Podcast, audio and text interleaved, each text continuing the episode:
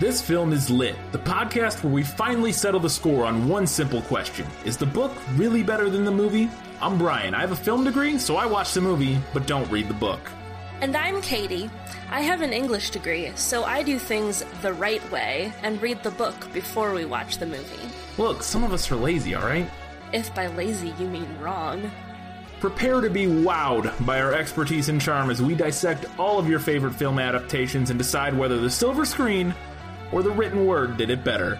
So turn it up, settle in, and get ready for spoilers, because guess what? This film is lit.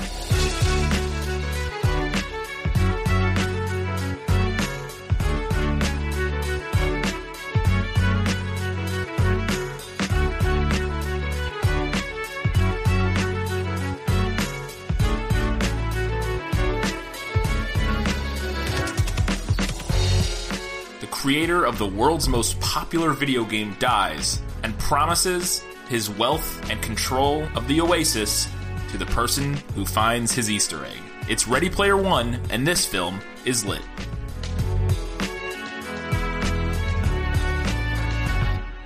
Hello, and welcome back to the 18th episode of This Film is Lit. I'm your host, Brian.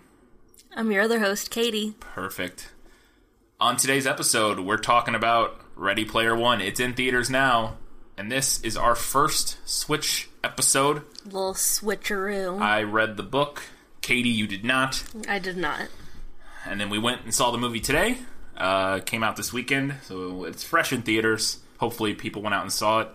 Uh, first, and just real quick before we get into all of our segments, general impressions. What do you think? It was fine. Yeah, I liked it. yeah, it was fun. Yeah, it was fun. was It fun. was. It was fine. Was it art? No. but it was fun. I I don't necessarily disagree. We'll get into it a lot more, but I it was all right. I, I think it. I think you could argue it was art. I I have as many problems with everybody else as sort of with the sort of the recycling of pop culture as in the way they do it in this, and even more so in the book. But I think it did. It had its own themes that it was trying to get at. It wasn't incre- those themes and those views weren't incredibly novel or Unique. unique or yeah novel or, or, or even that particularly particularly insightful. But they had some things in there that were nah, you know and, and it was fun. It was a spectacle. You know it was enjoyable to watch. I wasn't bored.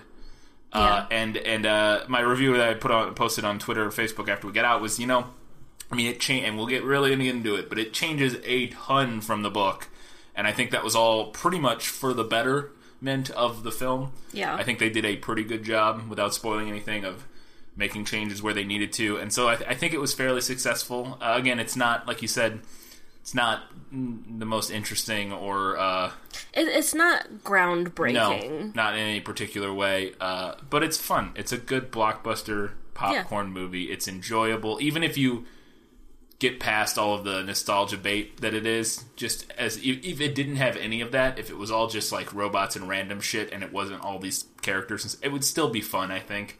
Mm-hmm. Not maybe not as fun, but um, so yeah, I, I- yeah. Overall, pretty okay. I would recommend go see it if you're looking for a fun movie.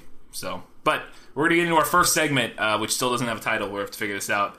Uh, where uh, I'm gonna summarize the book. Katie's gonna leave, and then Katie's gonna come back and summarize the movie Won't that be fun? in case you haven't seen it, so you have a little bit of a grounding in what happens. Who is this Parzival, and how the hell is he winning? Find him. This isn't just a game. I'm talking about actual life and death stuff. The Oasis. the world's most important economic resource. It's nothing less than a war for control of the future.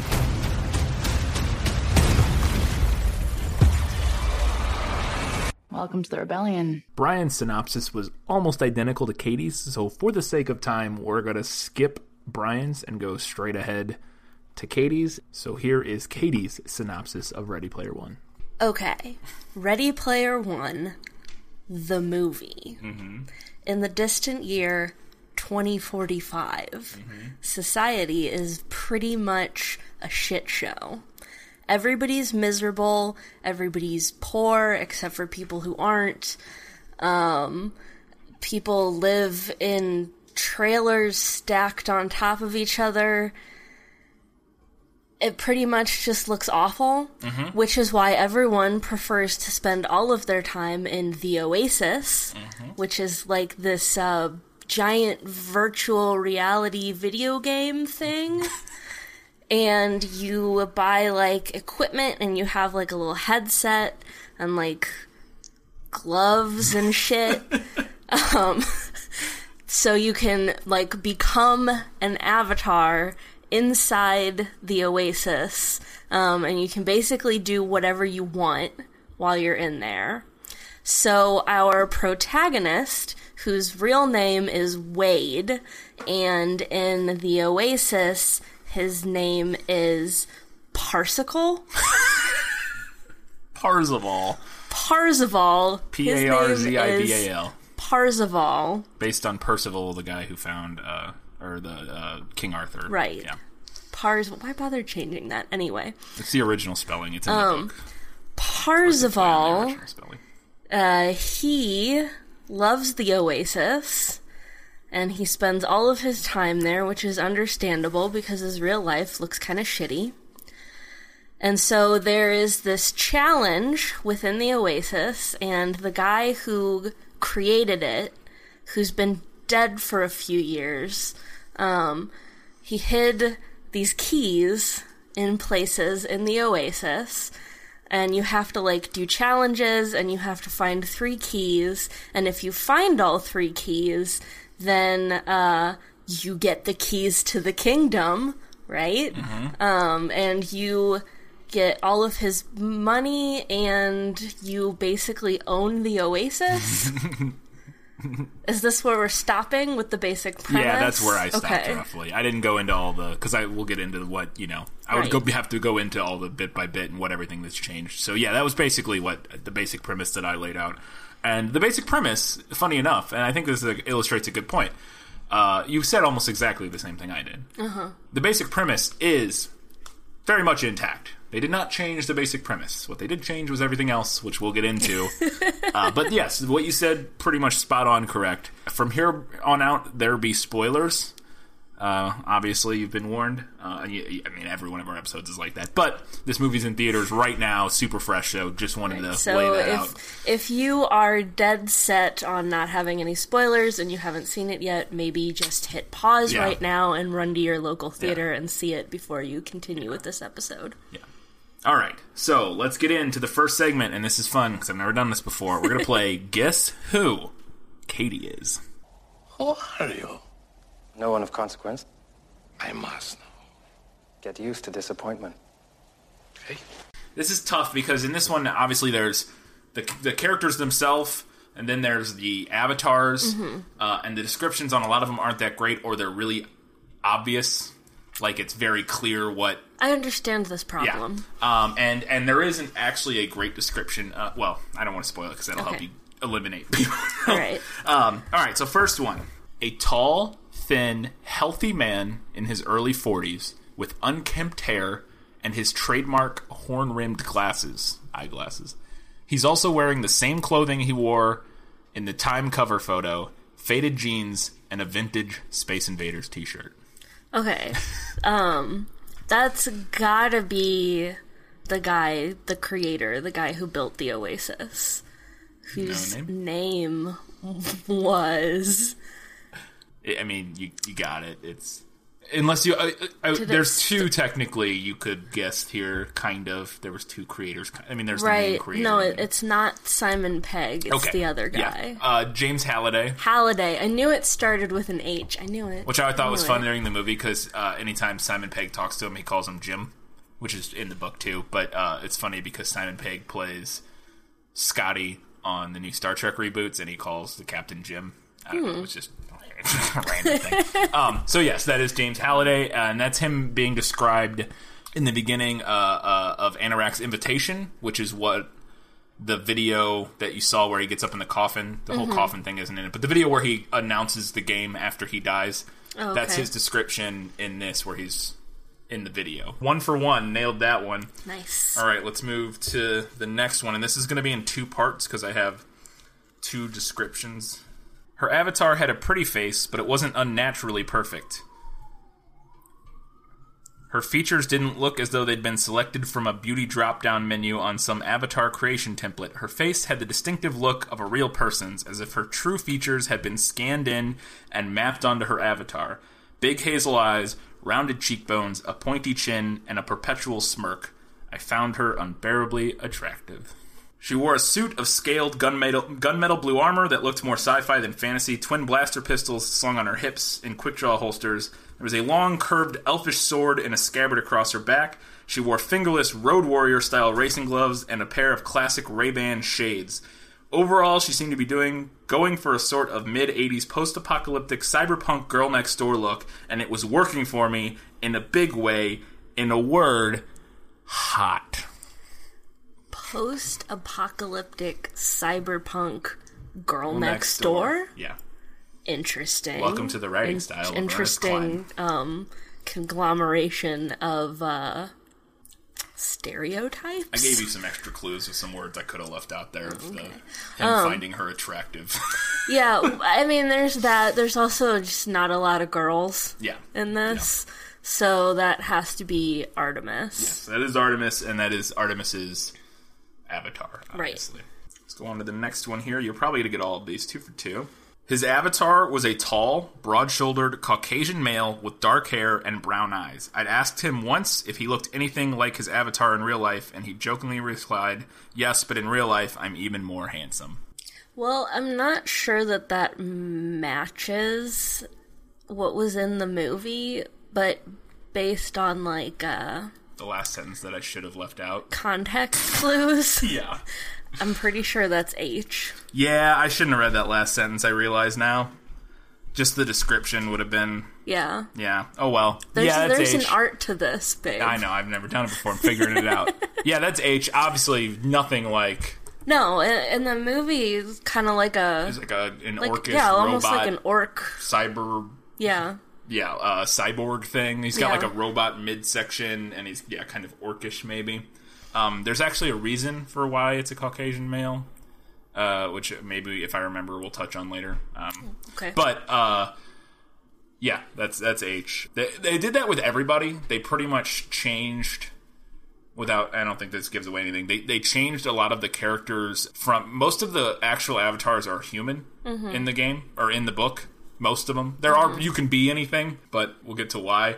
Most of them are human uh, eventually, but like actually just human and not like vaguely elfish or like Artemis Yeah. isn't. She's just a human girl, woman. Interesting. Um, same for uh, H and uh, yeah. so there isn't a good description of Parzival in here. He just describes himself as looking like himself, but like taller and more handsome. Hmm. But that's like so he's not like weirdly like blue faced like, and uh, yeah, he looked like um Jack Frost from Yeah. Rise of the Guardians. yes, he doesn't look like that. He's just like a more handsome version of himself, essentially. I mean, it makes sense to to do it differently for a, a visual yeah format. And and the reason and be, you can do that. They talk about there are people there you can make your avatar anything you want. The reason and we can get into it now because it doesn't really fit in any other segment. The reason that all of like the main characters for the most part are human uh, avatars is because they're all in school in the Oasis.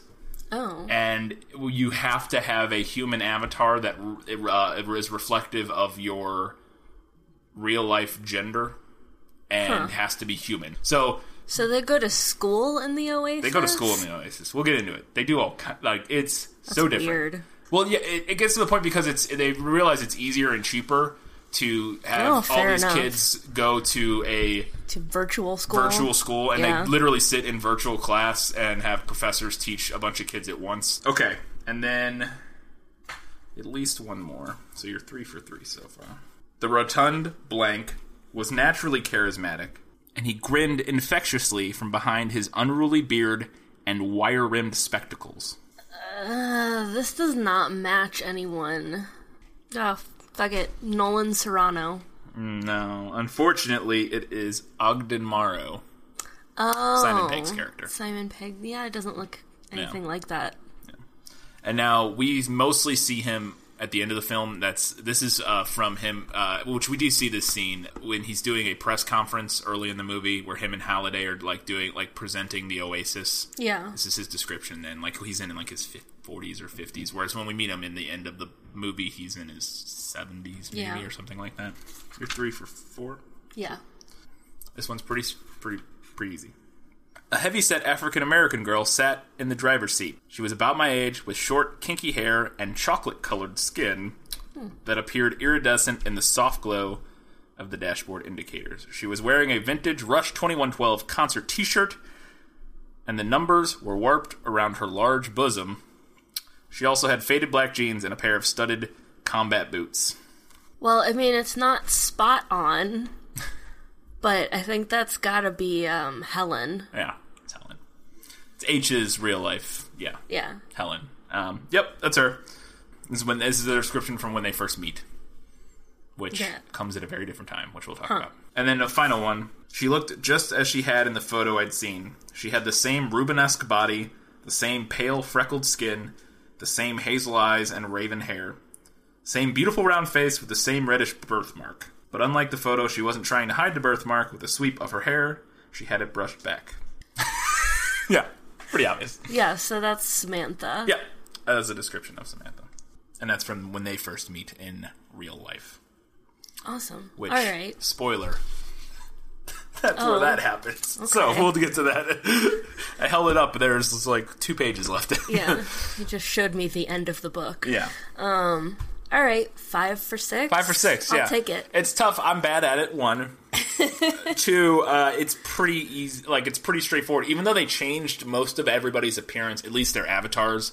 Like I said, they're all slightly more fantasy and like Right. um, less human than they are. And, and, and, and we can put it in this section because it's not really a good or a better or worse thing. All of the uh, Sixers, all of the IOI people in the book are all identical white male blonde avatars. Oh. They're not like the, the people with like headsets on or whatever. Yeah. Like they kind of look like robots, but I think they're just supposed to be because like when Artemis is one later in the movie, it's just her with like the IOI Right. headgear and stuff on and uniform. They're all the people that that are Sixers. Their avatars are all exactly the same, except for Sorrento's. His is the only one that's different. All right, so yeah, five or six, like you said. Uh, what, what's next? I forget. What are we Up moving on to? Was that in the book? Was that in the book?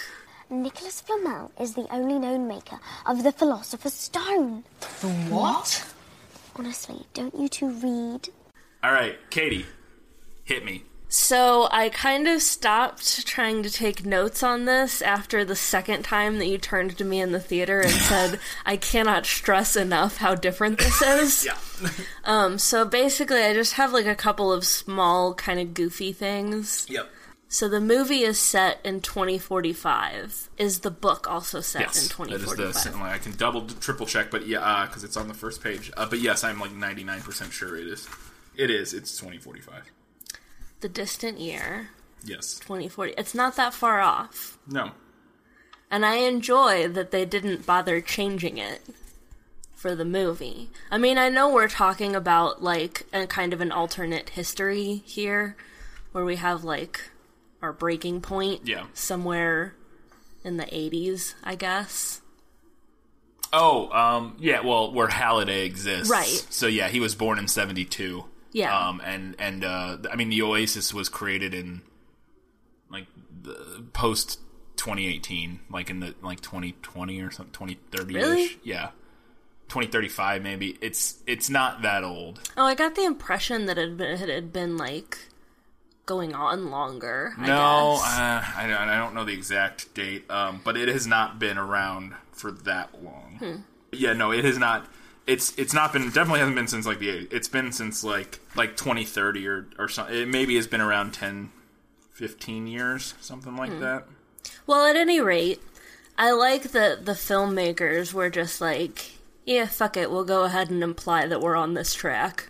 Yeah, and that is very clear in the book. Uh, is that for all the faults, uh, all the faults, some of the problematic elements uh, from a progressive standpoint, it does it is preaching the message of uh, the reason, main reason, one of the main reasons the world is all shit is because of global warming and because of our energy consumption. Mm-hmm. That is the, and now they do a really bad job in the movie of establishing the world Yeah. at all. They don't do a much better job.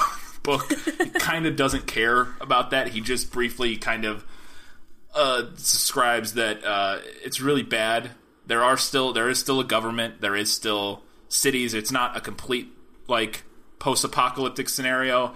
Um, there's there's still elections, but he says like they don't matter. Like so, oh, fucking it doesn't matter who you vote for. It's all blood. You know, sort of Right. that bullshit. There are like wastes, which we don't really see this. In one point, he travels in a bus from Columbus, or no, he starts. He does actually doesn't live in Columbus to begin with.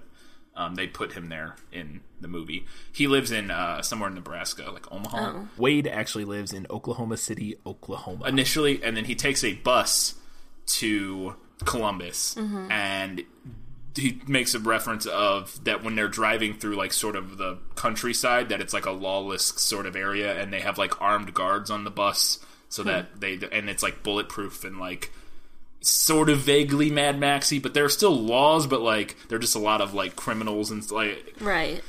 I don't know. It's again, but it's never really expanded on very much because we spend all our time in the Oasis and dealing with that and that sort of thing. So Right. I mean, similar to the movie, we spend Yeah. like the Yeah. the world of the Oasis is way more fleshed out yeah, than the real world. yeah, yeah, to some extent, and then even more so in the movie uh, that the real world is. Like I said, it's funny that we spend more time in the real world in the movie, but it's not it, like the actual world is not any more fleshed out. In Yeah. fact, it's slightly less so than in the book.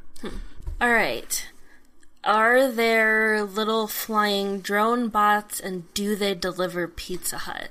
from what I remember, I mean, short answer yes, but more complicated answer no. Um, from what I recall, I couldn't find the exact. Uh, there isn't a. It's not Pizza Hut, which it is in the.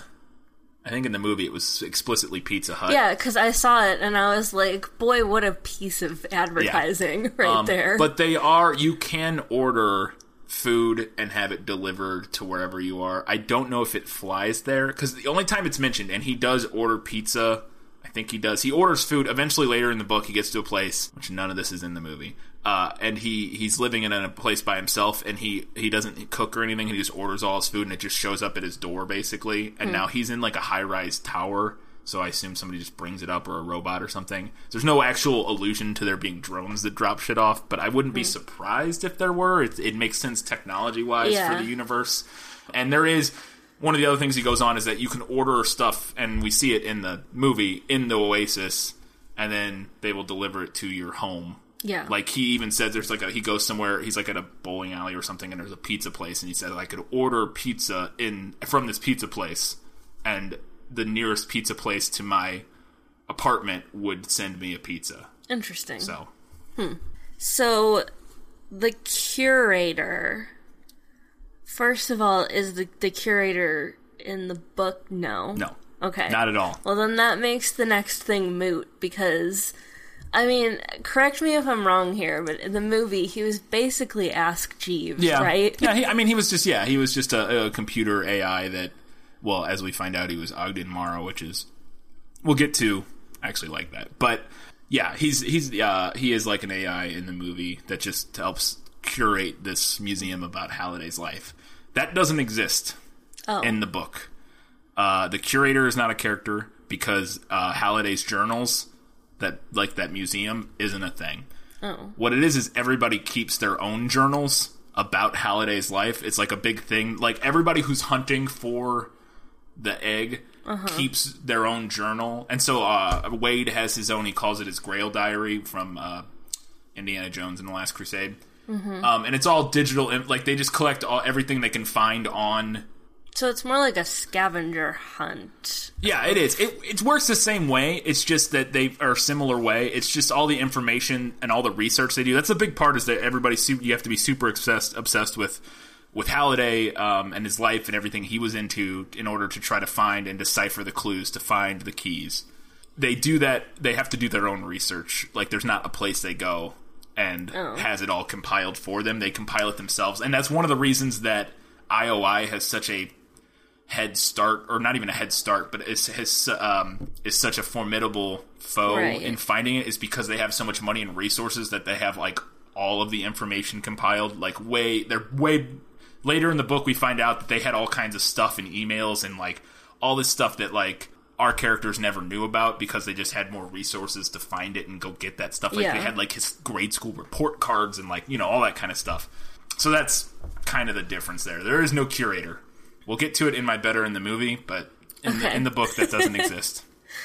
Do Artemis and Parzival. Parzival dance to Saturday Night Fever?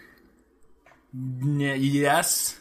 So that scene is in the book. The Uh-huh. uh, it's called the Distracted Globe. That uh, that the dancing scene, the zero G dancing, is a is a is a prominent. I say prominent. It's a scene in the book, um, and he does since he he doesn't know how to dance. He loads up a dancing program called the Travolta. Oh, So it is, but now there's no mention of them dancing to Saturday Night Fever but it's implied. kind of, or if nothing else, the style is implied because they're actually dancing to uh, the music that's being played by Ogden Morrow because that scene is all Ogden Morrow's birthday. Oh, He has a birthday party at this club and invites all these celebrities, okay. and so that's where that why they're there. They don't think it's like a clue or a thing it's- or, or, or a place where to find a key or anything. That's not how that works at all. It's just Ogden Morrow has a birthday party, and they're all famous gunters who found the first key, and he Uh-huh. invites them all, and they Oh. hang out there. And then a similar thing happens where the the IOI shows up and bursts through the ceiling. That, like, that all plays out pretty similarly ish. But yeah, they do dance, and there is the Travolta is mentioned, mentioned, but they're dancing to Ogden Morrow playing like '80s music, so it's probably not tech or it's probably not disco. Hmm. Similar, and Travolta's mentioned, so I get where they made that Yeah. that connection and made that. Not too much of a leap. No, Is there a scene where there are dancing zombies with uh, his old girlfriend? No. not even a little bit. So the one of the biggest things that that changes uh, in the movie is none of the challenges, quote unquote, are remotely the same. Oh. Not even close to the same. Okay. Like not even close to the same. Um, and that is a big one. The second challenge, or whatever uh, you want to call it, um, where they go and do the shining. Shining is never mentioned. I mean, Oh. maybe it's mentioned once, but it's it's it's not a it's not a thing. They completely, and that was the thing that was for like, whoa, okay, they completely changed. Because like the first ten minutes of this movie, I was like, yep, seems like pretty much like the book. And then when you finally get to the first challenge, the car race, completely like not remotely what happens in the book. Oh, okay. Um, and we'll get to that in better in the book, better in the movie a little bit. I, the main thing is that um, the, I'll just describe what the differences are. The first challenge in the uh, so it it works differently. They have to figure out where the first key is hidden. takes a long time. The, the time span in the in the in the book is a lot longer than the movie. Yeah. Um, it takes place over like a year and a half or something like that Oh. uh, or roughly like a year or something Yeah. like that. There's like big periods of time in between all the findings of keys and stuff like that. It doesn't happen in a couple days. That's one of the big changes too. They find out they, the first key they end up find, figuring out is is is uh, being hidden on the school planet Ludus, which is the school planet they all go to school on. Mhm. Um, it was kind of hiding in plain sight. Like nobody ever looked there because it's just a planet full of like a bunch of copies of the same school, and Yeah. there's like not really. There's not, it's a non PvP zone. There's nothing else on it. There's nothing there. It's just schools. Um, but anyways, that's where it was. Artemis finds it first. What it is is it's a dungeon. It's a recreation of a dungeon from Dungeons and Dragons. And they go in the dungeon. they go in the dungeon, and when they get in the dungeon, they have to get to the end, and then they. This is why it, it's so different. They meet a lich, Uh huh. and they have to play the lich in a game of joust, which is Oh. a video game.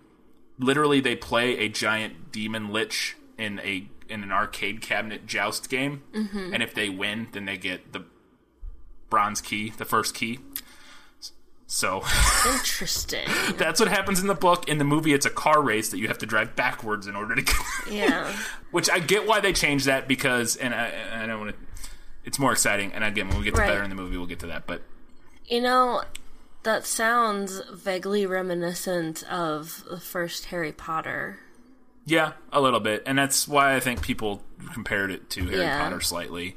But yeah, so that's the thing, and then they, they they also changed. It's not just finding the keys. When you find the key, you then have to find the gate it goes to, and then go through that gate and complete another challenge. And they changed that completely in the movie to where it's basically just find the key, and then once Mhm. you get to the end, you use all three keys. In this one, it's find it, figure out where the key is, go to the key, do a thing to get the key, Yeah. then you take figure then you get a clue to find where the portal for that key the gate for that key is and you go to the gate use the key on the gate and have to do another challenge and then they give you another after if you complete that then you get a clue to where the next key is Hmm. basically and then the final one is just the crystal key into the crystal gate and then that you do the final challenge you don't need all three keys you use them as you go basically Oh. so it's very different. Um, we'll get into it again. It's it's so completely different. It's kind of hard to describe how different it is. I hope I answered your question. I don't remember what it was. We started out talking about the the zombie dance. Oh yeah, so the zombie thing. No, no, no. Um, there is Doesn't movies. happen. There are movies in the book, but the movies are different. Uh, i- the movie in the uh, it's not the second challenge. In the first challenge, when he goes in the first gate, after he gets the key, he goes in the first gate, and he has to recreate. He has to reenact playing the lead role of uh, Matt uh, Matthew Broderick's character in War Games. Interesting. He, he they reenact the whole movie. He has to reenact the whole movie, say every line, and do the whole and do all the actions. And is that all written out? No, it, Okay. it is for uh, a little too long, uh, but then eventually it skips ahead and goes. Okay. Uh, and then I did it, yay! Like basically, I got to the end. All right. and that's how he completes the first game. Um, okay. At any point, does Parsigal. Did I get it wrong again? Parsival. Parsival. Parzival. Parzival.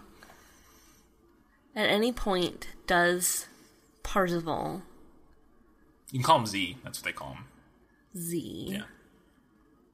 Do, at any point, does he kick the bad guy in the junk? No. No. No. I thought that might have been a movie. That's thing. a movie thing. You, yeah, you ac- accurately picked that, and I thought it was a cheesy movie thing. I thought it was Yeah. dumb. Like I get it's kind of like a kid moment, but like, yeah, he kicks him, and then Yeah. that is the thing. The whole haptic suits that they wear that they're called haptic suits that let you feel what what's happening in the game. That's Mhm. very much in in the book, um, and, and they even go into a lot more detail about all that kind of stuff. Uh, but yes, they're they do have haptic suits, and they can feel, and even some of them, like I said, if you get shot they, it can register like pain, but like it's not. They they compare it if you get shot in the game, it's like getting moderately punched hard, kind Oh, of. okay. Um. So, but no, no, he does not get kicked in the nuts.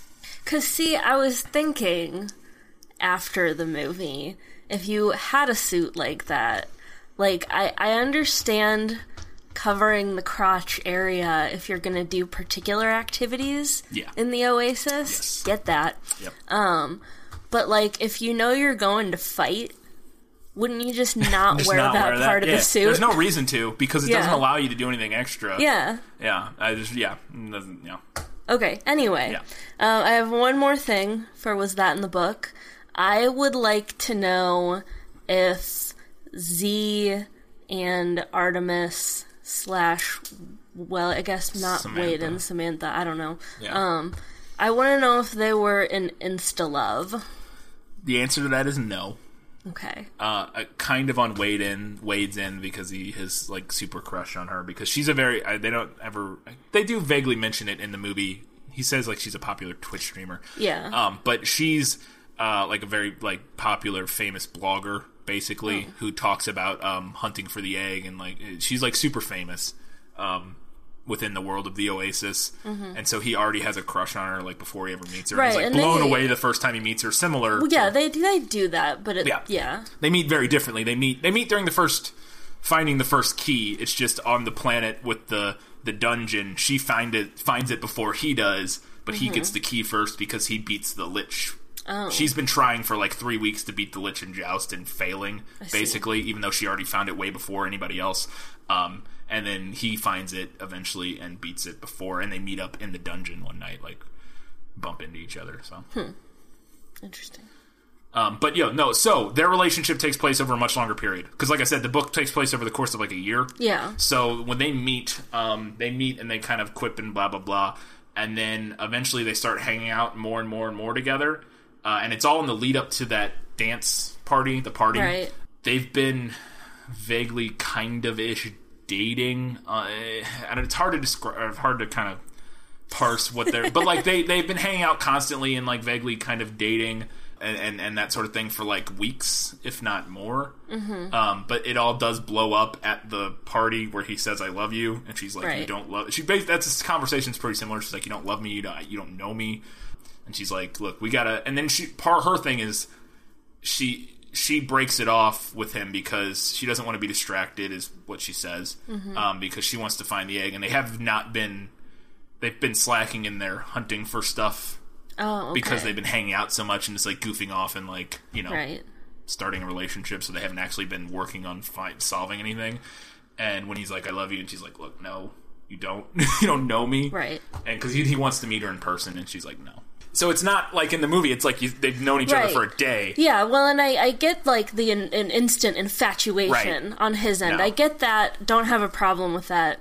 But then, like, like right when they meet up in real life, they're like, "Oh, I love you." Yeah, I actually thought that was funny because it it kind of makes more sense that she so instantly is like, "What? No, you don't even know me." Yeah. than it is because they've been hanging out for a long time in the book. Now it makes sense in the book as well because one, he's like kind of gross Mhm. and like nice guy, and like I would be off put by him too. Um, but I mean, they have been like vaguely dating, but and then he's like, "I want to meet you, I love you," and she's like, ah, "Never mind, nope, nope, nope." We just hang out in a video game, like, Nope. yeah. Which we'll get to that in some more later Okay. segments, but yeah, no, it's it's a much longer period. All right. All right. Well, then that All right. means that it's time for Lost in adaptation. There you go, you nailed it, first try. Just show me the way to get out of here, and I'll be on my way. Is it lost? Yes, yes, and I want to get unlost as soon as possible. Okay, so before um, we get started on Lost in adaptation, I want to preface this with some information about myself. Okay. I did not have video games growing up. No video Right. games. Um, you know this. Yeah. Our listeners, well, some of them might know this. So I didn't have video games growing up. Uh, never got into them. Don't really know anything about them. Yeah. Don't really care. Yeah. So there's a chance that some of my Lost in adaptation stuff could also be aptly titled Katie doesn't know anything about video games. Okay. So just Yeah. just to put that out there. All right, that's fine. Okay. I'll do my best. All right, so the Oasis. Mhm. It's a it's a game, but it's a place, but it's a it's a it's a game. Like Yeah. like you have to like get coins and stuff. Like what if I want to just chill? Or do I have to like do shit? No. You, it's it's it's it's a virtual reality simulation. You can do shit, but you can also do nothing. Like, and they, they don't really touch on it too much. Well, like like like I said, well, there's like a schools, there's Right. and stuff. So there's people who just go in it and go to school. Like there's But you have to have like the credits or the coins or whatever to get stuff. Yes, you do, which is actually a bigger plot in the book, uh, is because Parzival is very poor, and so he st- actually ends up for the whole first beginning part of the book, he's stuck on the. Because in order to get to other planets, you either have to have a spaceship or you have to teleport, and teleporting costs a lot of money. Uh, and so he's stuck on Ludus, which is the education planet. Uh huh. And so it's part of what gets it rolling is that he finds out he realizes that the first key is on the planet he's on, so he didn't need to be able have to go anywhere Oh, else. I And then see. and then once he finds that first key, he I see. gets a lot of money like he does in Right. the movie. So then he can buy stuff.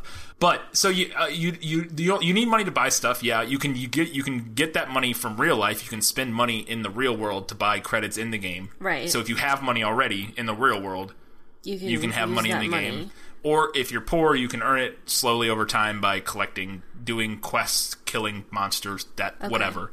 Um, but you can also do like nothing. You can do whatever you want. It's a giant. It's a basically a simulation of a universe Right. And there's all kinds of different planets with different stuff on them. Like you see the But Minecraft if, but if I and like if I don't have any money and I'm just stuck on the school planet, like what can I do there? go to school, nothing. And that's how the book starts. He can't do anything.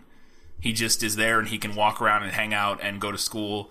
Um, and there are other things you can kind of do, like his buddy, like Aech has a chat room that he you can go and visit, which is not part of the simulation, which is its own like separate program. But you can Uh-huh. your avatar can go there, and you can all hang out. Like they all hang out in Aech's, or I say they all him and Aech hang out in Aech's uh, hangout chat room basement place that we see kind of in the movie. Um, it's not in like a hangar; it's like Right. a separate virtual place. Okay. Um, but yeah, you just do, you do whatever you want. it's like a, it's yeah, it's just a universe where you can do whatever you want. But I you- guess I don't understand what you're.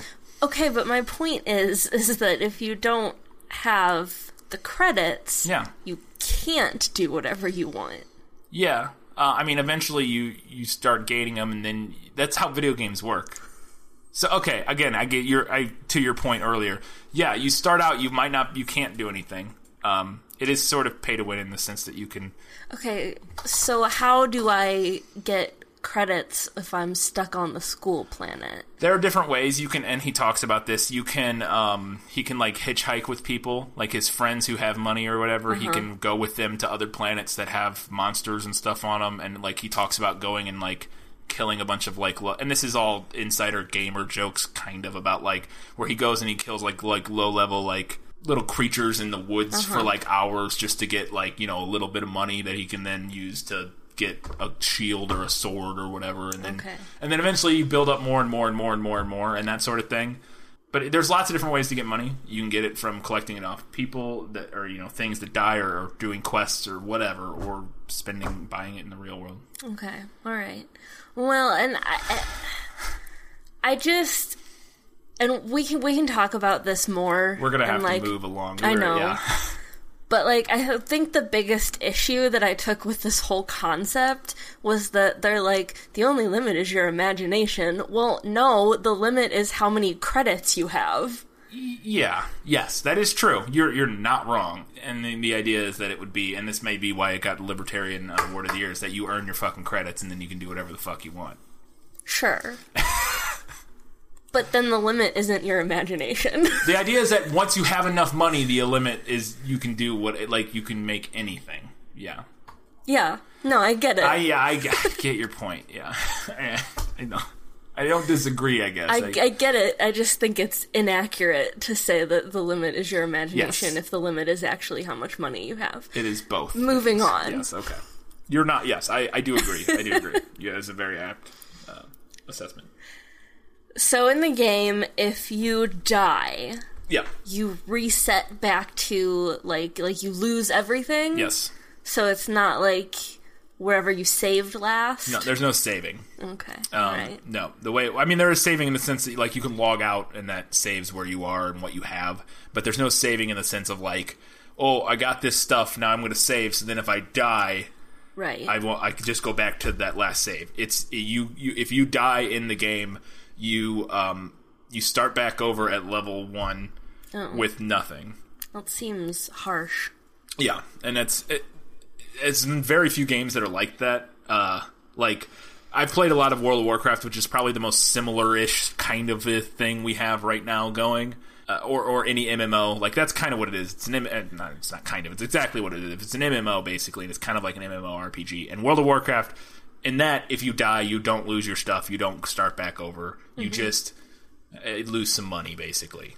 Um, whereas in this, they start, and the whole reason for that is so that there's stakes. Right. Obviously. No, I get it. I get it. Because if it was just okay, now you start back over, then or you know you go back and you lose a little bit of money, it wouldn't matter. But yeah, that's just to add stakes in the game world. Okay. So in the movie, he buys the the suit thing Mhm. that lets him feel all the stuff when Yep. he's in the Oasis. Yep.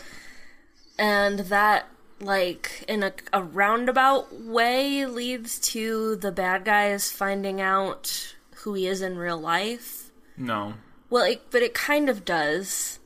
Because, like, he says what his real name is, but then they're like, oh, we cross reference Oh yeah, yeah, with you're right. everybody Yeah, who bought yeah, the yeah. thing. Yes, yes, yes. But I was thinking, like, wouldn't that reveal who he was buying the stuff and having it like real world stuff? Like, wouldn't they be able to just like check the records of who bought the thing? They well, but the thing is, they didn't know he bought it until he. They didn't know he bought it. Like now in the movie, I'm talking about in the movie. Um, the idea is that they didn't know he bought it, and then. Or wait, I guess they did. I don't even know. I, I'm a little confused by that because that's not how it happens in the book. They just know who he is. They just have Oh. the resources and the money. They just figure out who he is. See, that makes more sense. They just Because they I just feel like they'd is. be able to do that. Yeah, that is what happens. That all plays out similar where they blow up his trailers or his oh. family. Or, or that all plays out exactly the same, which is one of my criticisms because he doesn't spend a lot of time being very upset about all the people that died. But Yeah. Well, he doesn't really in the movie either. no, that's what I mean. Yeah, and it's the same in the book. Like he doesn't. He seems a little upset. There is a moment where he cries for a while, but he gets over it pretty fucking quick. And it's not even that. Uh, it's like sure his asshole uncle or whatever, and his aunt because his aunt's kind of an asshole in the book too. Yeah. Like she's not as slightly vaguely sympathetic that she is in the movie. But there's a lot of other people described as living in that stack, including that lady who he says hi to when he slides down the rope. Yeah. She, I mean, she's not in more. She's like a slightly expanded scene where he talks to her, and it's clear they're like friends. Um, but there's also a bunch of kids. He's like, there's like a bunch of little kids living in his in his trailer with him and his aunt. There's like 12 people living in it Oh. and that's why he sleeps on like the washing machine. Like he has like a, Hmm. um, and there's like a bunch of little kids, and like all these little kids die, and he's like Meh. kind of sad about it for a few minutes, and then like, well, whatever. Oh, well, alright. Okay. Oh, sure. So when the resistance grabs Wade, and it's kind of a, uh, like a red herring, like you think he's getting taken by uh, by, by Sorrento the or by yeah, IOI, yeah, by IOI, but then it's actually the resistance. yeah. Um, and they have him blindfolded, which I kind of get. But then they also have like his hands tied behind his back, and like, and then they, like, as soon as he wakes up, they cut his hands free, and I'm like, why'd you tie him up? What was the point?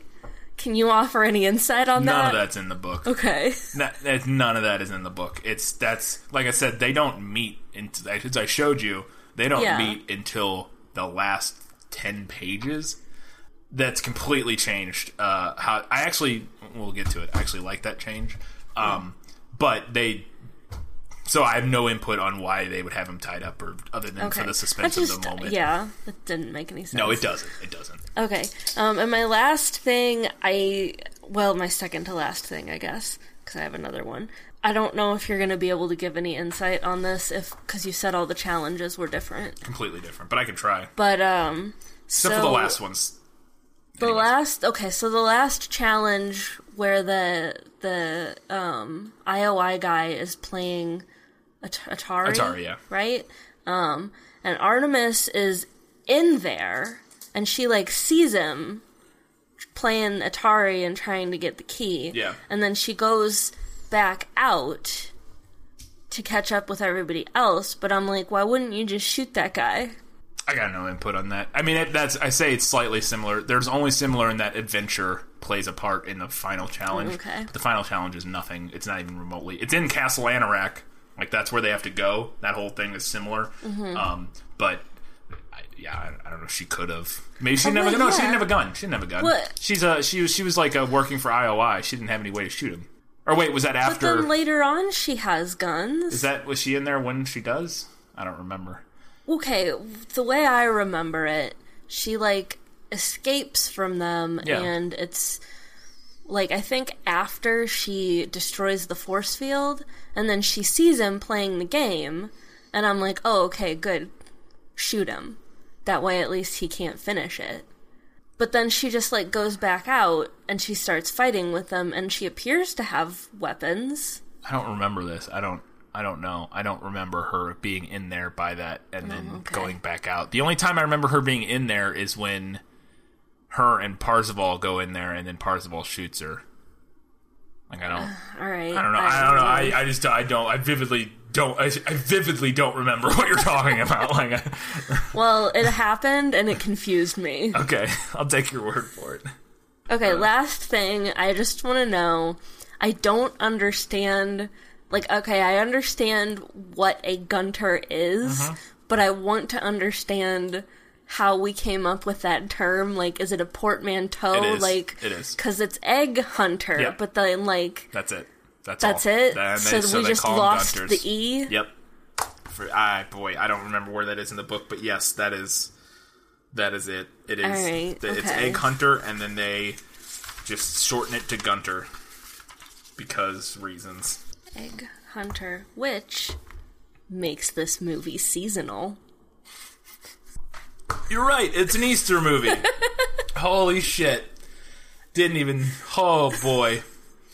I got the jokes. Oh my god. That's yep, you're right. Holy cow. All right. Let's do it. I got so much to talk about and we're already an hour in. Time for better in the book. You like to read? Oh, yes. I love to read. What do you like to read? Everything. There's only a few things better in the book, in my opinion. The book has its merits. Um, it's also not. So I've, I've I've kind of said this multiple times as we've been talking about this and leading up to this that it's not mm, the best book in the world. Mhm. Uh, has a lot of problematic elements. Also has early on, uh, it's very rough. Um, the writing is tedious and so overly reliant on references and talking and and yeah, just overly reliant on references to the point of tedium and just like awfulness. I'll, I, I was saving this, but I'll do it right now. Um, in the better in the book segment, for some reason. So this is an excerpt from the book that is not good. No, yes, this is an excerpt from the book that is not good, but I just want to to reference my point of uh, the tedium of the references. Okay. This is it's long, but I'm going to try to do it quickly. The almanac contained thousands of references to Halliday's favorite books, TV shows, movies, songs, graphic novels, and video games. Blah blah blah. Cut some stuff out. When it came to my research, I never took any shortcuts. Over the past five years, I'd worked my way down the entire recommended Gunter reading list Douglas Adams, Kurt Vonnegut, Neal Stephenson, Richard K. Morgan, Stephen King, Orson Scott Card, Terry Pratchett, Terry Brooks, Bester Bradbury, Haldeman, Heinlein, Tolkien, Vance, Gibson, Gaiman, Sterling, Moorcock, Scalzi, Zel- uh, Zelazny. I read every novel by every single one of Halliday's favorite authors, and I didn't stop there. He's insufferable. This this character is insufferable. At least early. Ah, I mean, I think I get the gist of what you're saying. Is there more? Oh, oh boy. I also watched every single film he referenced in the Almanac. Oh if it was one of Halliday's favorites, like War Games, Ghostbusters, Real Genius, Better Off Dead, or Revenge of the Nerds, which there's rape in that movie, so that's uh, unsurprising that this guy likes them. Ah, that's unfair, but it's, hmm. I rewatched it until I knew every scene by heart. I devoured, de- uh, devoured each of what Halliday referred to as the Holy Trilogies Star Wars, originals, and prequel trilogies, in that order Lord of the Rings, The Matrix, Mad Max, Back to the Future, and Indiana Jones. Halliday once said that he preferred to pretend the other Indiana Jones films, from Kingdom of the Crystal Skull onward, didn't exist. I tended to agree. Oh. I also absorbed the complete filmographies of each of his favorite directors Cameron, Gilliam, Jackson, Fincher, Kubrick, Lucas, Spielberg, Del Toro, Tarantino, and of course, Kevin Smith. Oh my god. it's the most insufferable.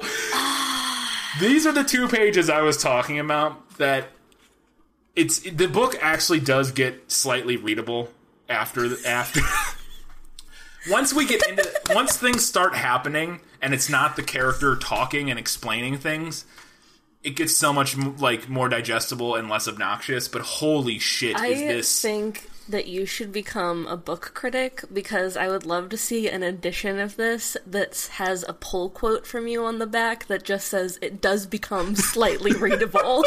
it does. It does. Oh, and just I'm done. There's more. It honestly goes on for almost another whole page. Uh, but I'm just gonna just to kind of get an essence for the character. I spent three months studying every John Hughes teen movie and memorizing all the key lines of dialogue. Only the meek get pinched, the bold survive. You could say I covered all the bases. I wasn't going to cut any corners. I wasn't going to miss something obvious. Somewhere along the way, I started to go overboard. I may, in fact, have started to go a little insane. Uh, and then there's a bunch more lists. Jesus. Uh, Yes, yes, indeed. Anime and live action. Godzilla, Gamera, Star Blazers, The Space Giants, and G-Force. Go Speed Racer, go! I wasn't some dilettante. I wasn't screwing around. I memorized every, I memorized every last Bill Hicks stand-up routine. Music? Well, covering all the music wasn't easy. It took some time. and then it lists a bunch of bands. I kept at it. I burned the Midnight Oil. Did you know that Midnight Oil was an Australian band with a 1987 hit titled Bridges Are Burning? I was obsessed. I wouldn't quit. My grades suffered. I didn't care. so anyway, that's it goes on and on and on. It's he's just the most the one of my biggest problems is it's super gatekeepy. Yeah. Uh, and and and pretentious and yeah he just he's so obnoxious. Uh, and i have it marked again uh, one more quick thing before i actually talk about things i liked in the book. Because um, there'll be more i talk about that i don't like. This is a thing he says it this is all in first person uh, obviously. This is when he's at school on ludus. This is mm-hmm. a thing this is a thing the main character we're supposed to like says The entire planet of Ludus was a no PvP zone, meaning that no player versus player combat was permitted. At this school, the only real weapons were words, so I'd become skilled at wielding them. Oh, God. uh, uh. So, yeah, that's uh, a little. And I have one more if I can find it. It's just. How old is he supposed to be? He's he's in high school. He's like 17, 18. He's he's graduating high school in the book. Ugh. So IROC is a character mm-hmm. in the movie, the bad guy, one of the bad guys. He's a character in the book. That he's like the big in the movie. He's the big guy with the gun oh, that shoots at him. Okay, His name's IROC. He's in the book, but he's in it for like a chapter and is Mm-hmm. not have a relevant role at all. He's not a bad guy. He's just another gunter who's who, as our main character describes him, unironically, like I said, he was a total poser. Oh God. So uh, IROC in the book is a character who is a gunter, but he's he's like a rich guy, um, and he doesn't he doesn't know all the stuff. And there's this really great back and forth between um, Aech, and I say great, it's terrible. Back and forth between Aech and uh, IROC and Parzival early in the book arguing about nerd shit. Yeah. And it's like the most pretentious, like gatekeepy. Like I said, he's just obnoxious. And the thing that's really suffers about the book is that he doesn't learn a lesson about how he. Like I was hoping, like, wow, you're the worst. Like I hate you. And I thought maybe there was going to be like a moment where he realizes that he's kind of an asshole. Mm-hmm. That never happens. Awesome. so cool. In fact, it, it uh, there's a moment later in the book where um, they've just completed the final challenge, basic or about to complete the final challenge. He comes in and lands next to Artemis, and uh, she uh, Aech says, "Congrats on wasting Sorrento." In the in the book, uh, Parzival kills Sorrento, not Artemis. It was an epic throwdown for sure, but you're still a complete idiot. You know that, right? Yeah, I shrugged. I know. You're such a selfish asshole, Artemis shouted. What if you've gotten yourself killed? I didn't, though, did I? I said, stepping around to examine the crystal door. So chill out and let's open this thing.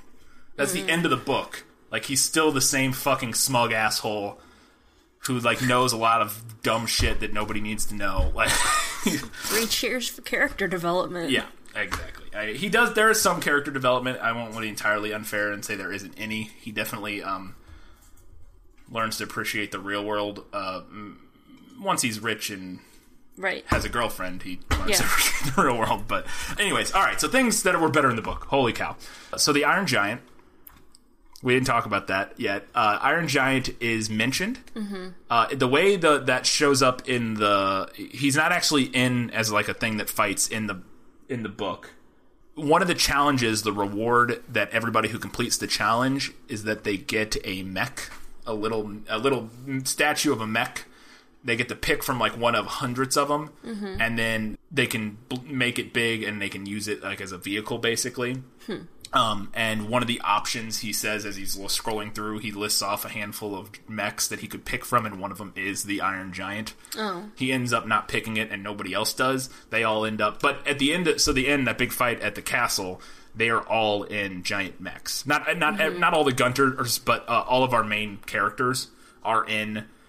They each have their own mech from the challenge that they completed. Wade is in Le- Le- Le- Lepardon, which is a Leopardon, which is a mech from a Japanese Spider-Man series. Okay. It's super obscure and weird. I don't like. They're all from really obscure ones. One of them is in a Gundam, um, which shows up kind of. Uh-huh.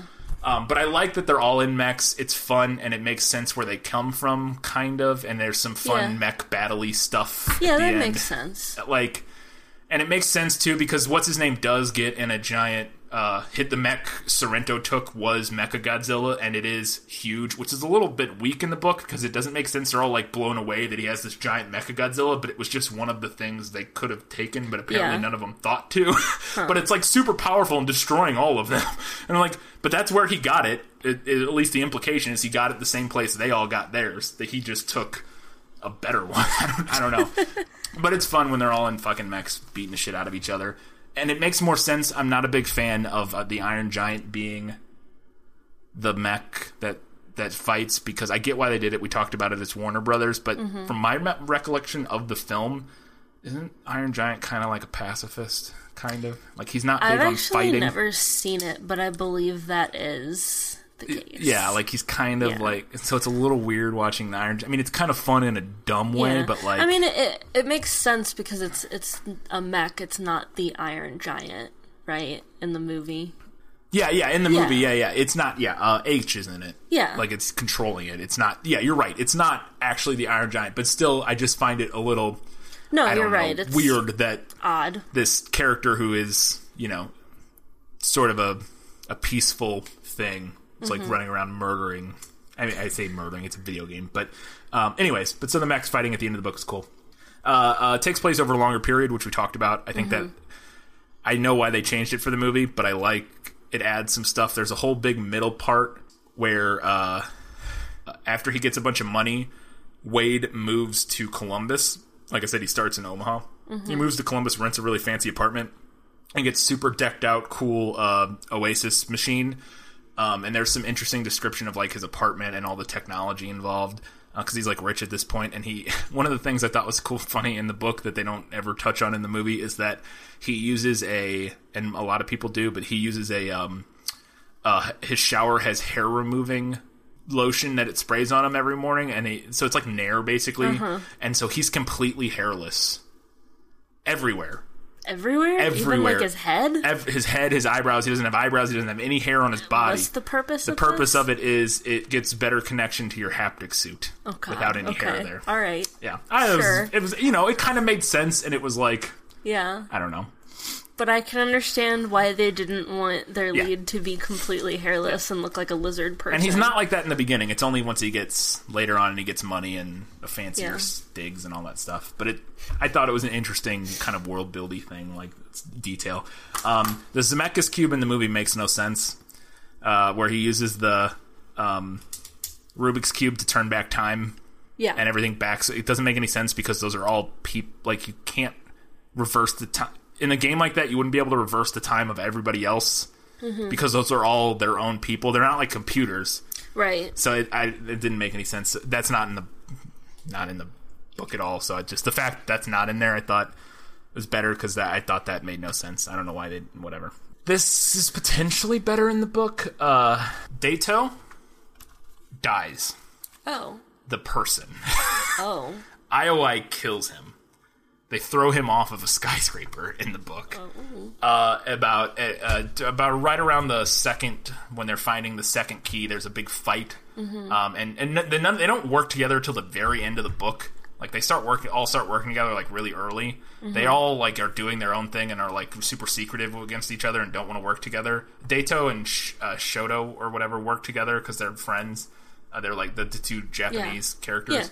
Yeah. Uh, but in the book, no, nobody else, even like H and, and Artemis, none of them work together until the very, very end of the book when it's like the final thing. But Daito dies uh, in a big fight. They find out where he lives. IOI, like I said, they have all their information. They find him and they break into his apartment and they throw him off of the balcony, Wow. like a, a 44 story tall building. Um, so that character's dead by the end of the movie.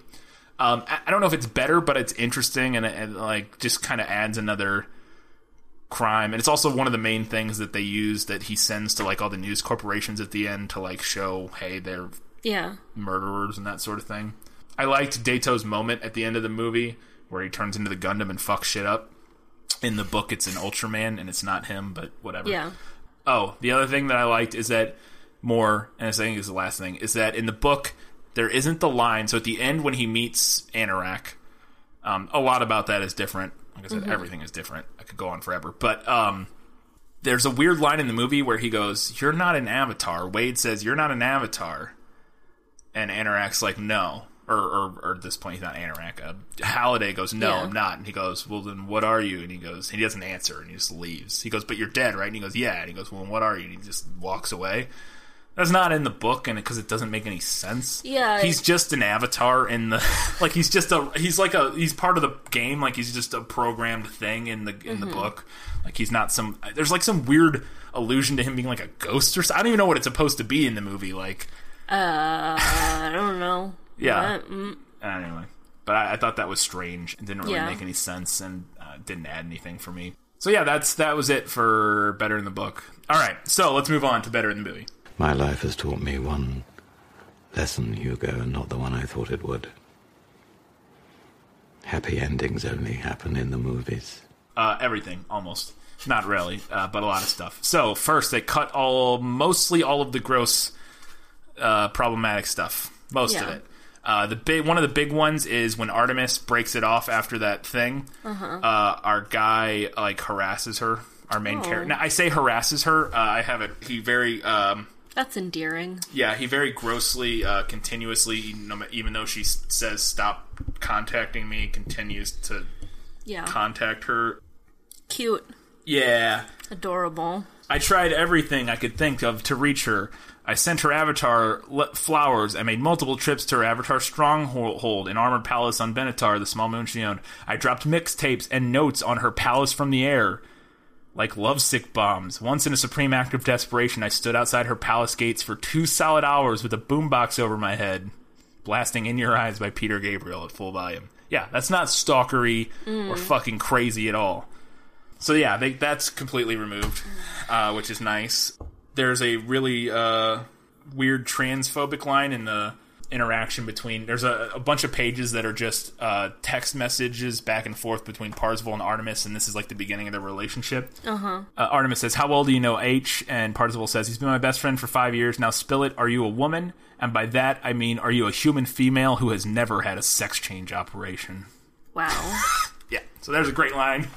Uh, That's uh that could be straight out of like you see like screenshots that girls take when Yeah. they're on like Tinder or Yeah. whatever. Oh. That could be straight out of that. this is he he, he is he is very much Mr. Nice Guy in this like the, the sort of um the uh, caricature of like online Yeah. gross like nice guyism and like Yeah. I I'm I'm just what I just like her a lot I'm like and the funny you know he's uh, I don't know uh, it, but yeah so there's that uh, there's a bunch of stuff like that they cut most of that out they cut out they cut out his uh his uh I'm not even gonna try to find it and read it but he has a whole uh section about masturbation that they cut out Oh god.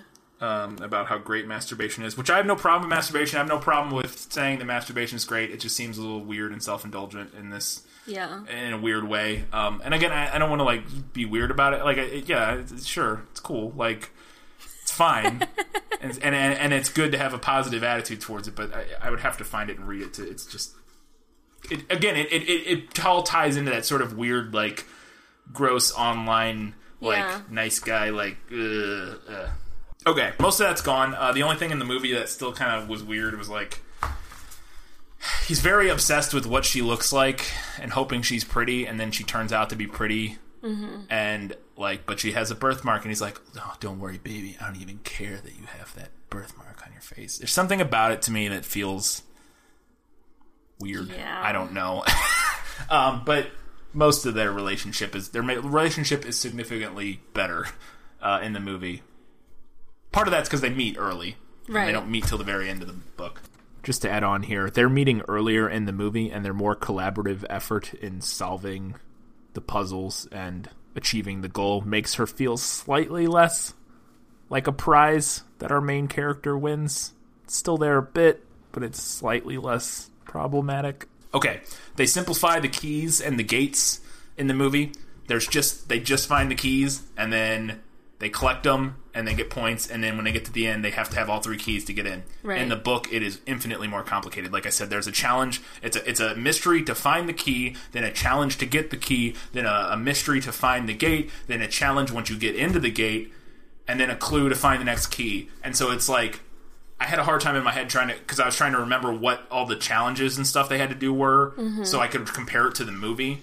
And there's like literally like two for every gate key combination, and it started getting really confusing. Mhm. And so they just really they they streamlined that, made it a lot Yeah. more straightforward, which I, I thought made sense. That sounds better. Yeah, um, and just to, so people know, I, I wanted to talk about what the what the, the challenges are um, in the book. It's uh, the first one is uh, he has to play a video game uh, and get to the end, and then uh, he gets the key. Eh, Or no, he gets the he plays joust and gets the key, and then he Mhm. gets to a place where he can open the gate. Um, and then when he goes in, he has to recreate war games Mhm. scene for scene. And the second one, to get the key, he has to play a text-based video game, text-based like adventure game, uh, but like in real like in the like he's not text-based. It's like he's in it, Mhm. but it's like a popular text-based game, and he has to do all this stuff, and then eventually that finds him the key, and then for that one he has to play. In order to unlock the Jade Gate, Parzival has to find the Voight-Kampff machine from Blade Runner on the Blade Runner world, uh, which then takes him into the Black Tiger video game, which he has to complete. It's mostly playing games, like all old games. It's weird. Um, Uh, Uh, and then the the final one is like a multi part thing where they finally they get the crystal key. In order to that, it's a whole Rush thing. Uh, the band Rush. They go to he has to go to a Rush planet and do a bunch of stuff, and then he gets the key. There's a whole planet for the band Rush. There's a whole planet for everything in the Oasis. Okay. Um, Alright, cool. Halliday was a big fan of Rush, so he had that's Naturally. Okay. Anyways, so he gets the crystal key from that, and then in order to open the crystal gate is inside Castle Anorak. He realizes that they have to. The reason they're all camped out at Castle Anorak and have it shielded like they do in the movie, uh, IOI does, they can't figure out how to get in the gate, even though they have the key. Turns out you have to use three keys at once, Oh. and there was a hint about that that they that the IOI missed out on.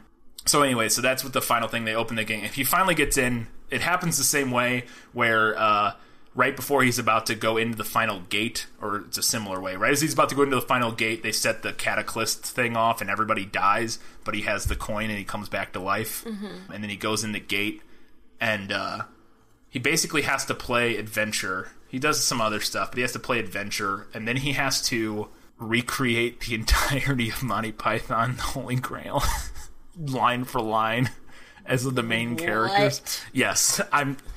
So, Yes. So basically, he had to have like a circa fifth grade sleepover party. Yes. Awesome. It is all quite juvenile, let's shall we say. Cool. Um, but anyways, so I like that they simplified all that. It made a lot more sense. And then when he finally got in, he just yeah, Yeah. whatever. Um, I thought that was good. Uh, the the curator, I like that addition, and and getting changing it from them all having their own journals to just there being Like like, a- a, a museum, like a basically, library of yeah. Halliday. I thought that made sense, and I also thought I, I enjoyed that, and I like the way they incorporated Ogden Morrow into that because in the movie or in the book, he is watching them the whole time, um, and there's some allusions to him kind of like rooting for them and kind of helping, but he doesn't ever. I like the way they worked him in as the curator and ha- had a little mo- more direct hand. In the book, he actually, at the end of it, the way they all meet up is he flies them all to his giant castle in Oh. In the uh, Oregon or whatever where he lives, and and the whole final the whole final end of this movie, which is one of the things I like, where there there's all the real world stakes going on, where they're driving around and people are chasing them and they're Yeah. fighting at the same time. That's not they're all in just hanging out at Ogden Morrow's sweet p- pad, doing the final battle, and there's like no real world like Oh. shit going on. Like they're all just there in like his super fancy swanky pad or house, which is uh, a direct replica of Rivendell from the Lord of the Rings yeah. Oh, okay. All right. Yeah. um, but so I like the way they worked that in because the way he gets the quarter in the book, uh, that gives him the extra life is he play he goes to a random planet that he thought was where a, a key was, but it wasn't. It turns out it was a dead end. But he plays he finds like another Easter egg where he plays a game of Pac Man and gets a perfect score, and that gives him a quarter, Mhm. and that's how he gets his extra life. I thought getting rid of that made sense, and Yeah. incorporating it into the core, uh, the curator, and kind of tying Ogden Morrow in more that way made sense. Uh, I like that they meet up earlier and they all meet up in real life earlier because, like I said, Mhm. they don't meet up until the very end, right before the final battle at the castle. Uh, Ogden Morrow flies them all out to his thing. He's like, "Hey, you guys, I, I'm rooting for you. You should all come here." Because they're all being like on the run from IOI, basically, because Yeah. they know where they all live. And he brings them all there, and they hang out there, and it's like happy. But I like them meeting up earlier and kind of the back and forth and the the whole resistance thing, and hmm and I think it helps slightly. Um, I think that helps with like the themes and the messages. It seems like. I think it helps that. I think it helps with Artemis's and his relationship a little bit. Um, Yeah. Makes it a little less weird. A little less weird. I like that. It's funny because I like the mechs fighting at the end, but I also like that H is like a builder and builds the Iron Giant. I thought that was interesting. She doesn't Yeah. do that, or he, she doesn't do that in the book.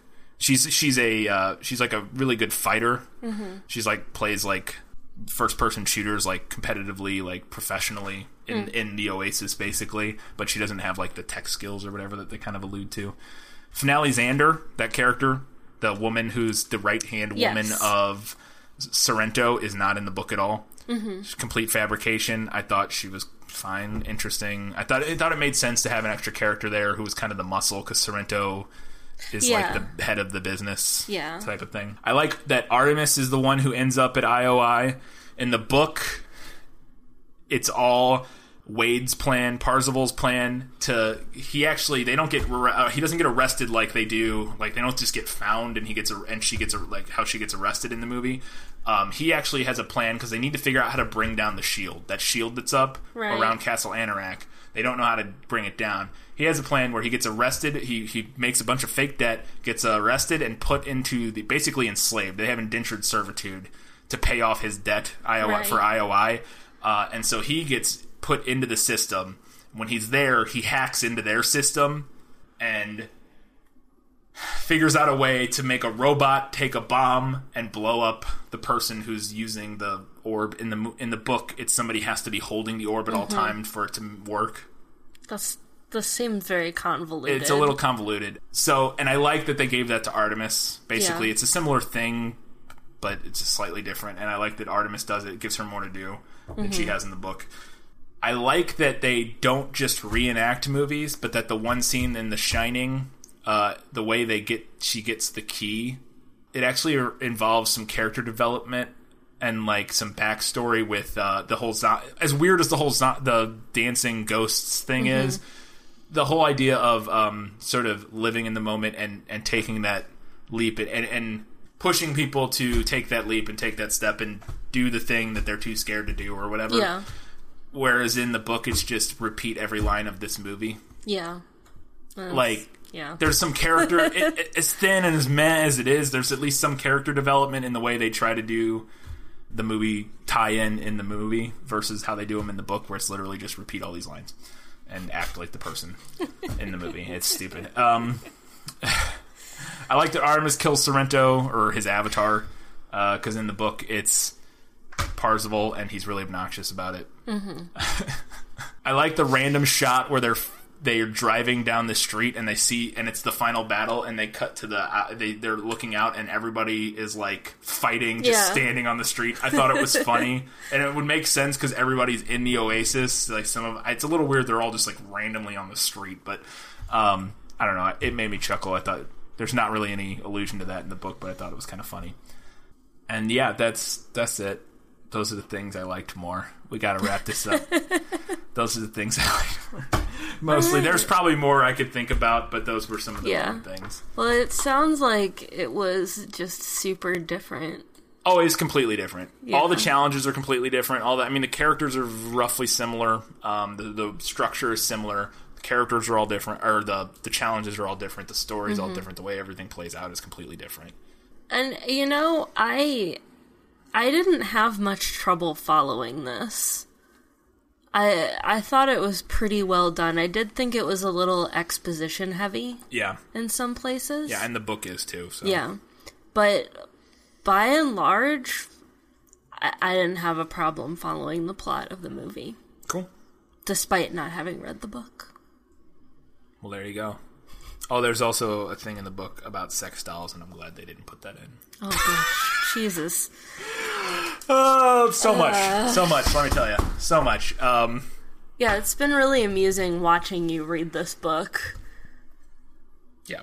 What's what's the last? What? Or any, oh, any other? Yeah, I guess the other discussion Any before other we get to the I, final. I don't I do. Okay. Sorry, I have to. So let's move on to uh, random random thoughts, and then we'll hit. Uh, we'll get we'll get this wrapped up.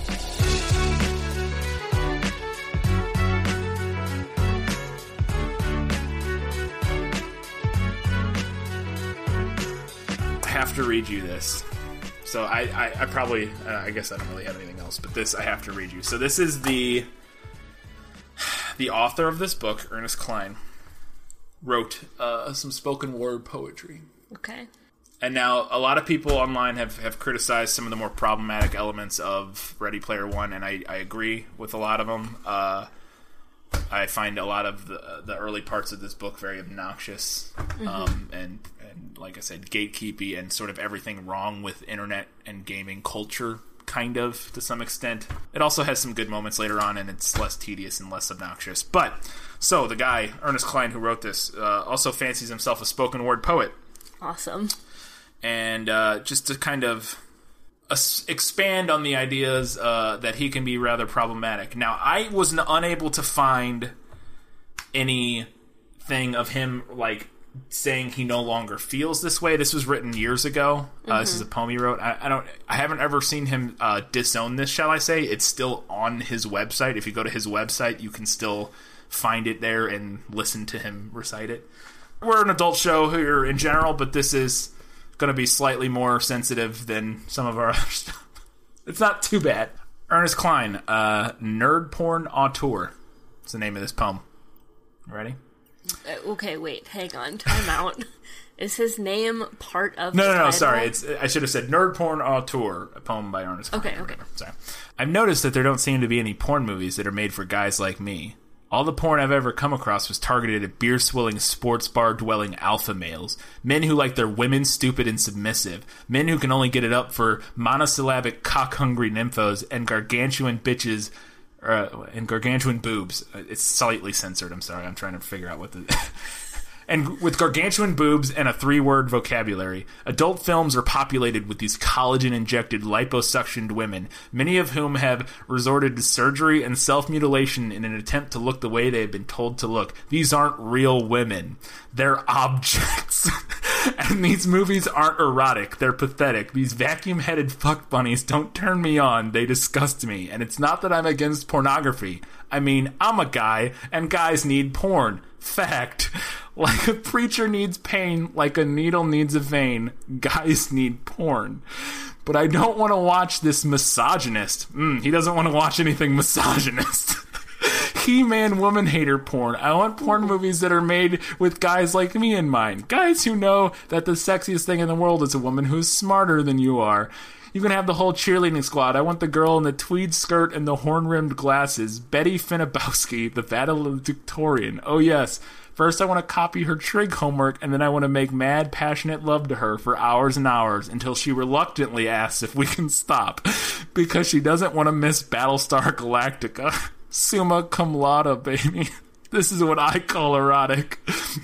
But do you ever seen that kind of woman in a contemporary adult film? No, which is why I'm going to start directing geek porn. I shall be quintess- I shall be the quintessential nerd porn auteur, and the women in my porno movies will be the kind that drive nerds like me mad with desire. I'm going to skip a little here. I keep thinking it's gonna end and then it It's- doesn't. It's it's pretty uh it's pretty close.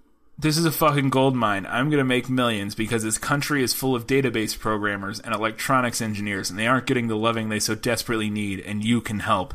If you're an intelligent woman who is interested in breaking into the adult film industry, and if you can tell me the name of Luke Skywalker's home planet, then you are hired. It doesn't matter if you think you're overweight or unattractive. It doesn't matter if you think you're beautiful. You are beautiful, and I will make you a star. Was that also a casting call? I don't know. I love. Ah, oh, the Oh, irony right? is so the thick. irony is so fucking thick. I love the just literally. I don't want to watch this misogynist he-man woman hater porn. Let me let me dial back to the last paragraph. These aren't real women; they're objects.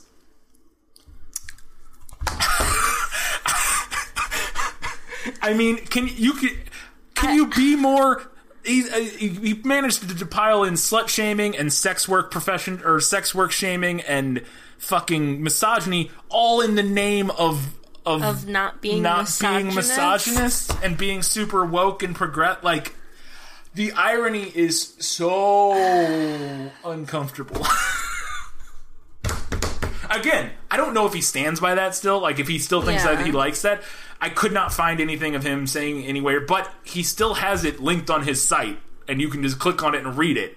Like if I had written, because like I can see being young and being stupid and writing something, whatever, trying to be edgy yeah. and interesting, and you know what I can even, you know, I don't, I never had thoughts like that, but I could see how it'd be like, whatever, people change. You, you, you were dumb. I had lots of dumb things that I thought when I was younger, but I wouldn't have that. If I had written something that awful, I would not Yeah. still like have it linked on my website. Yeah. I would have, or or if I did, I would have a, an addendum saying this is the worst thing I've ever written, and I disagree with everything I say in it, and I realize how ironic and terrible it is. Anyways, I had to. Uh, uh, uh, I had to. I found that. on the that. one hand, I'm glad that you did. On the other hand, I could have happily gone my entire life without hearing that. Yep. Anyways, uh, final verdict time. That's on you, babe. All right, let's do it. Time for the final verdict. Now, are you ready for your sentence? Sentence? But there must be a verdict first. Sentence first, verdict afterward. Yeah, the movie's better. movie's 100% better. Uh, it's more exciting. It's more Mm-hmm. interesting. It does a better job telling the story in a succinct way without dragging. It cuts out all of the most problematic elements of the. I say all. Most of the most problematic elements uh, and sort of like weird, gross elements of the book. It, it doesn't weigh itself down in references in quite the same way the book does. It's it, Mhm. and it's what I thought. Where when you're seeing it all, when you're watching and you're seeing all these things that are things you recognize, it's not nearly as in your face and annoying as reading like I did earlier lists Yeah. of just stuff. Yeah. And and that I mean those two pages are where that goes the hardest, but throughout the whole thing it's just constantly talking about referencing things and talking about other things and, and explaining things. It's like reading Wikipedia articles sometimes. Like it's it's really tedious. And so the movie is a lot more digestible and a lot less obnoxious in that way. He's also just a less obnoxious character in the movie. Wade is he's a lot he doesn't have all the scenes early in the book where he's like oh, poning posers about all his sweet Yeah. nerd knowledge and like and waxing on about masturbation and atheism. Like it's rough. Uh movie's way better. Uh it, it's still not a great movie by any stretch and it's still you know it, it, it it it pushes aside um thematic elements and, and interesting uh, interesting themes or any sort of interesting uh, ideas for spectacle but it's what it Right. is it's a popcorn spectacle movie Yeah, Like, no, it is. It's it's spectacle. It's and yeah, the, some of the messages were watery, yeah again it's like Um, oh okay spend more time in the real world like and there are definitely some cheesy moments. Yeah. There's cheesy moments, but you know, this sort of like, oh, you can be anything you want, uh, or like, don't let you know, uh, be confident in who you are. Again, Mhm. it's like all vaguely not very well done, but what, yeah, it's fine. Oh, so, uh, just real quick, the reason that uh, H is a white dude in the Oasis Mhm. um, is because her mom worked. Uh, her mom told her it's way easier. Which again, this guy tries sometimes to be like super cool and progressive, but just mostly Yeah. fails. And she goes like, you know, it's like way easier to be a white dude in the Oasis, or because her mom like works in like tech support or something, and is like, look, I get taken way more seriously if I'm like a white guy, so you can just be a white guy. And so that's why H makes a white character, white male character. So she's right. taken more yeah, seriously. I and I, I understand the message of Yeah, that, but again, then there's also something like Yeah.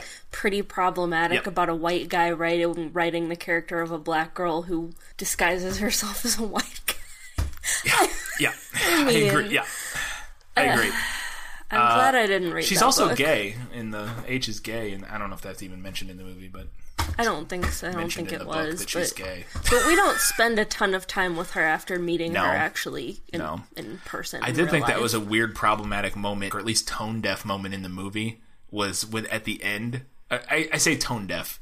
Uh, at the end, like when the cops show up, like we're in a really dystopian future, and we're already in a Mhm. place where uh, relationships between uh, people of color, particularly the black people in America, and and police is not Yeah. at an all time high. And like the weird with the way that like she like happily smiley goes and chats with these police officers and like something about it and the way she's like so happily talking to them and like yeah this is I don't know something about it just felt tone deaf to me and weird Mhm. Mm. could be I don't know I could be feeling that for no reason I just I felt like it was a little like oh it's great that you in this dystopian future apparently the cops are way cooler now and total like black people just love chatting with them like I don't know. I just thought it was kind of interesting. Yeah. Um, but yeah, no, movie's better. That's that's that. God, that's a long one. Wrap it up. Uh, Katie, what's next? Uh, coming up next week, we are doing another movie that's in theaters right now. Oh God, yeah, that's right. Yeah. Um, we're gonna go see Love Simon. hmm I'm excited. I am too. Finished the book already. It was really good. It Movie's getting good cute. reviews. Yeah. So I'm excited about it. Cool. So that'll be two weeks or next week. No, next week. Oh, good lord, three in a row. I know. You guys are getting a lot of content. like usual, you can check us out on Facebook, on Twitter, on Instagram. Uh, we have a subreddit, r slash this film is lit. We have a Goodreads. Just search for this film is lit. You can find us. If you could do us a big favor, if you're still here and you stuck with us, give us a review on iTunes. Give us a review on Stitcher, on wherever you listen to us, Google Play. Really helps Uh because once we get enough of them, we start getting shared around more, and we start getting recommended more on iTunes and that sort of thing, which gets our listenership up. We're we're still we're still on that steady incline. We're getting Mm. more and more and more every week, which is exciting. Yeah, Um, and maybe, you know, 20, 30 years from now, someone will write a dense pop culture book. And this film and, is lit. will be will be in a list. Oh my god! In that book, wouldn't that be cool? That would be amazing. I just love the idea of like somebody reading. Their, I read, I listened to all the best podcasts about film. I don't even know. I could think of some other ones, but and this film is lit. Oh yeah, I even listened to this film is lit. I even listened to all the prequel episodes. yeah, some slackers didn't listen to the prequel episodes, but I did because I'm that hardcore. All right, Wade. Jesus. All right, that's gonna do it. Until next time, guys and gals and non-binary and however you identify, keep reading books, keep watching movies, keep being awesome.